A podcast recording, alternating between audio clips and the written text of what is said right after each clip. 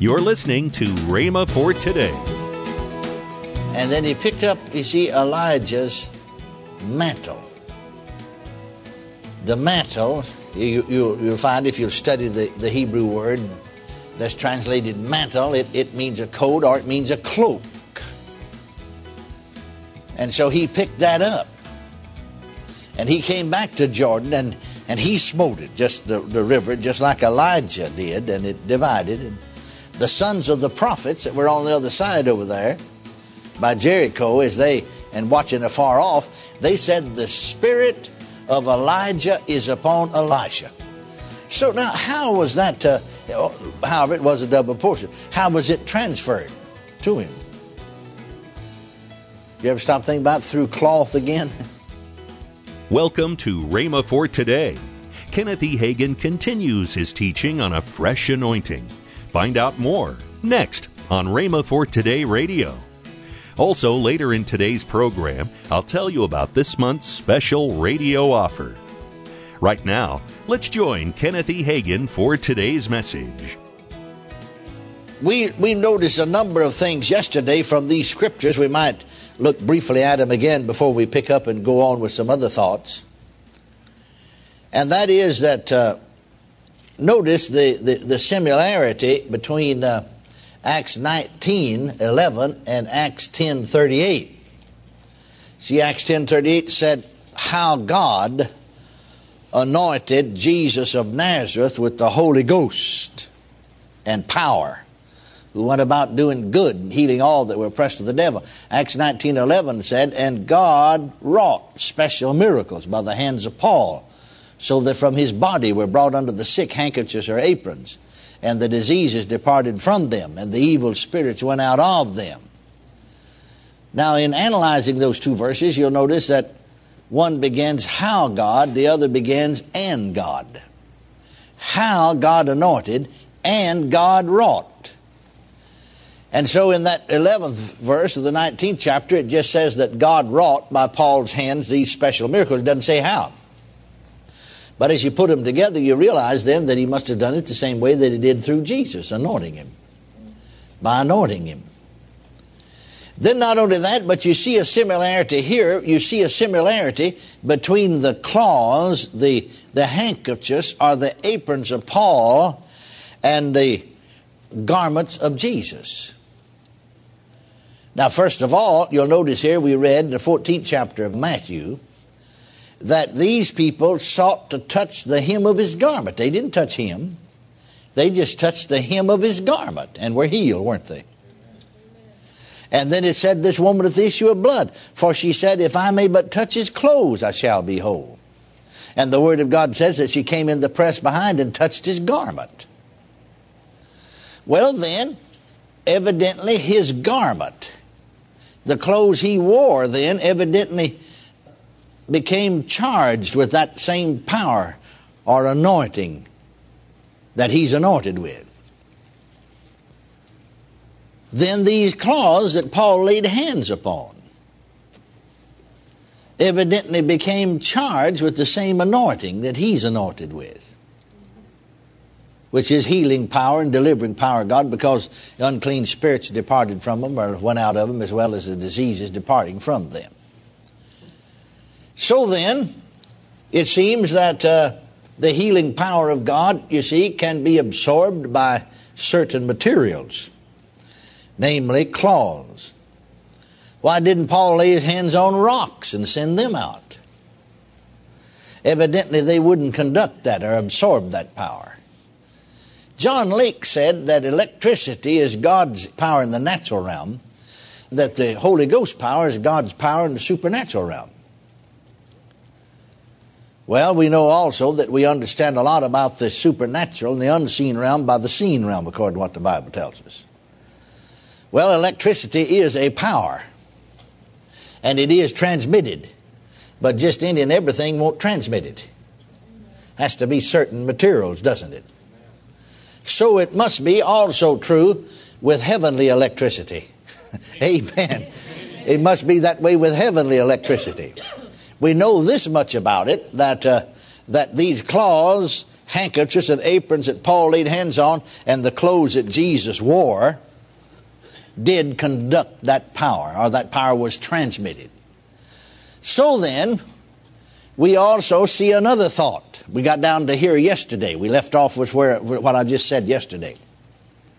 So then, we'll say this in another way. Then the healing power of God, or God's power, is transmittable. It is transmittable. Or we could say it another way it is transferable. Now, again, we might ask the question how is it transmittable? How is it transferable? Well, we also read yesterday from uh, back when we went back to Second Kings about the two prophets, Elisha and Elijah. Remember? And we'll not go into that today because we read it yesterday. If you were not here, well, I would encourage you to go back to Second Kings and read this second chapter and on over into the third chapter, even. And you'll notice this that uh, Elisha now, first of all, God said to Elijah, we read about that earlier back over in First Kings that he told him to go anoint a certain person to be king over Syria, and anoint another person to be king over Israel, and anoint Elisha, the son of Shaphat, to be prophet in your stead or in your room. And so he did that. Now, to anoint them with oil was a type of the fact that the Holy Ghost would come upon them to anoint them to, uh, to stand in that office. And of course, it's the same Spirit. So, uh, Elisha then, when he passed by him, as we read about it, he, he threw his mantle over him. Then Elisha followed Elijah, and we had the story there where several different places he said he was going, said, You stay here, and he said, As I so liveth and so on, I'll not leave thee, you know. So he just stayed right with him, finally came to Jordan, and he smote Elijah smote Jordan with his mantle, and it, it divided, and they went over dry shod to the other side.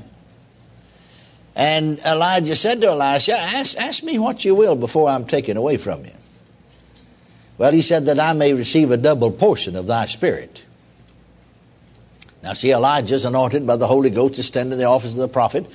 But you know, you can be more anointed or less anointed, a double portion of thy spirit. Well, he said, if you see me go when I go, well, you can receive. He said, you've asked a hard thing. But if you see me go, well, fine, you know, it'll happen. But if you don't, it, then you, you won't. And so as they walked along, he stayed with him. Well, of course, here came the chariot of fire and horses of fire and the whirlwind. And uh, Elijah went up to heaven by a whirlwind. And, uh, and he cried out, Elisha then left here, cried out, My father, my father, you know, the, the, the chariot of Israel and the horsemen thereof. And then he picked up, you see, Elijah's mantle. The mantle, you, you, you'll find if you study the, the Hebrew word that's translated mantle, it, it means a coat or it means a cloak. And so he picked that up. And he came back to Jordan and, and he smote it, just the, the river, just like Elijah did, and it divided. And the sons of the prophets that were on the other side over there by Jericho, as they, and watching afar off, they said, The spirit of Elijah is upon Elisha. So now, how was that, uh, however, it was a double portion, how was it transferred to him? You ever stop thinking about through cloth again? Amen. Did you notice that? That was the point I want you to get, see? Now then, so it was transferred to him, except a double portion of the same power through that mantle, through that cloak. This healing power that Jesus is anointed with is transferred, transmitted to others through even his clothes. As many as touch the hem of his garment, read here in this one place, were healed. Just touch the hem of his garment. The one this your blood said, If I may but touch his clothes, shall be whole. And so then, God's healing power is transmittable. God's healing power is transferable to a cloth or a handkerchief or even clothes. It is transmittable. You see, it's when this woman touched Jesus' clothes. Now, she didn't touch him uh, but she touched his clothes. Yet that healing power that he's anointed with flowed out through his clothes into her because Jesus knew immediately in himself that virtue or power or anointing or you see it gone out him. Could, you could call it either one of those three had gone out of him. We actually took for a text, and I didn't read my text, I read the scriptures we referred to. We actually took for a text as we went back there into the Old Testament, you know, where in Zechariah, where he said, Not by might nor by power, but by my spirit, saith the Lord. And then in Isaiah 10 27, where he said it's the anointing, the yoke is destroyed because of the anointing. And you can see the anointing here destroying the yoke of sickness, the yoke of demon possession. And so uh, Jesus knew immediately, it says, that virtue or power, or we could call it the anointing,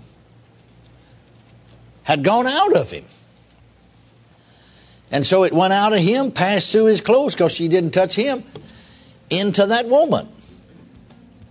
So then, the healing power of God is transmittable or transferable.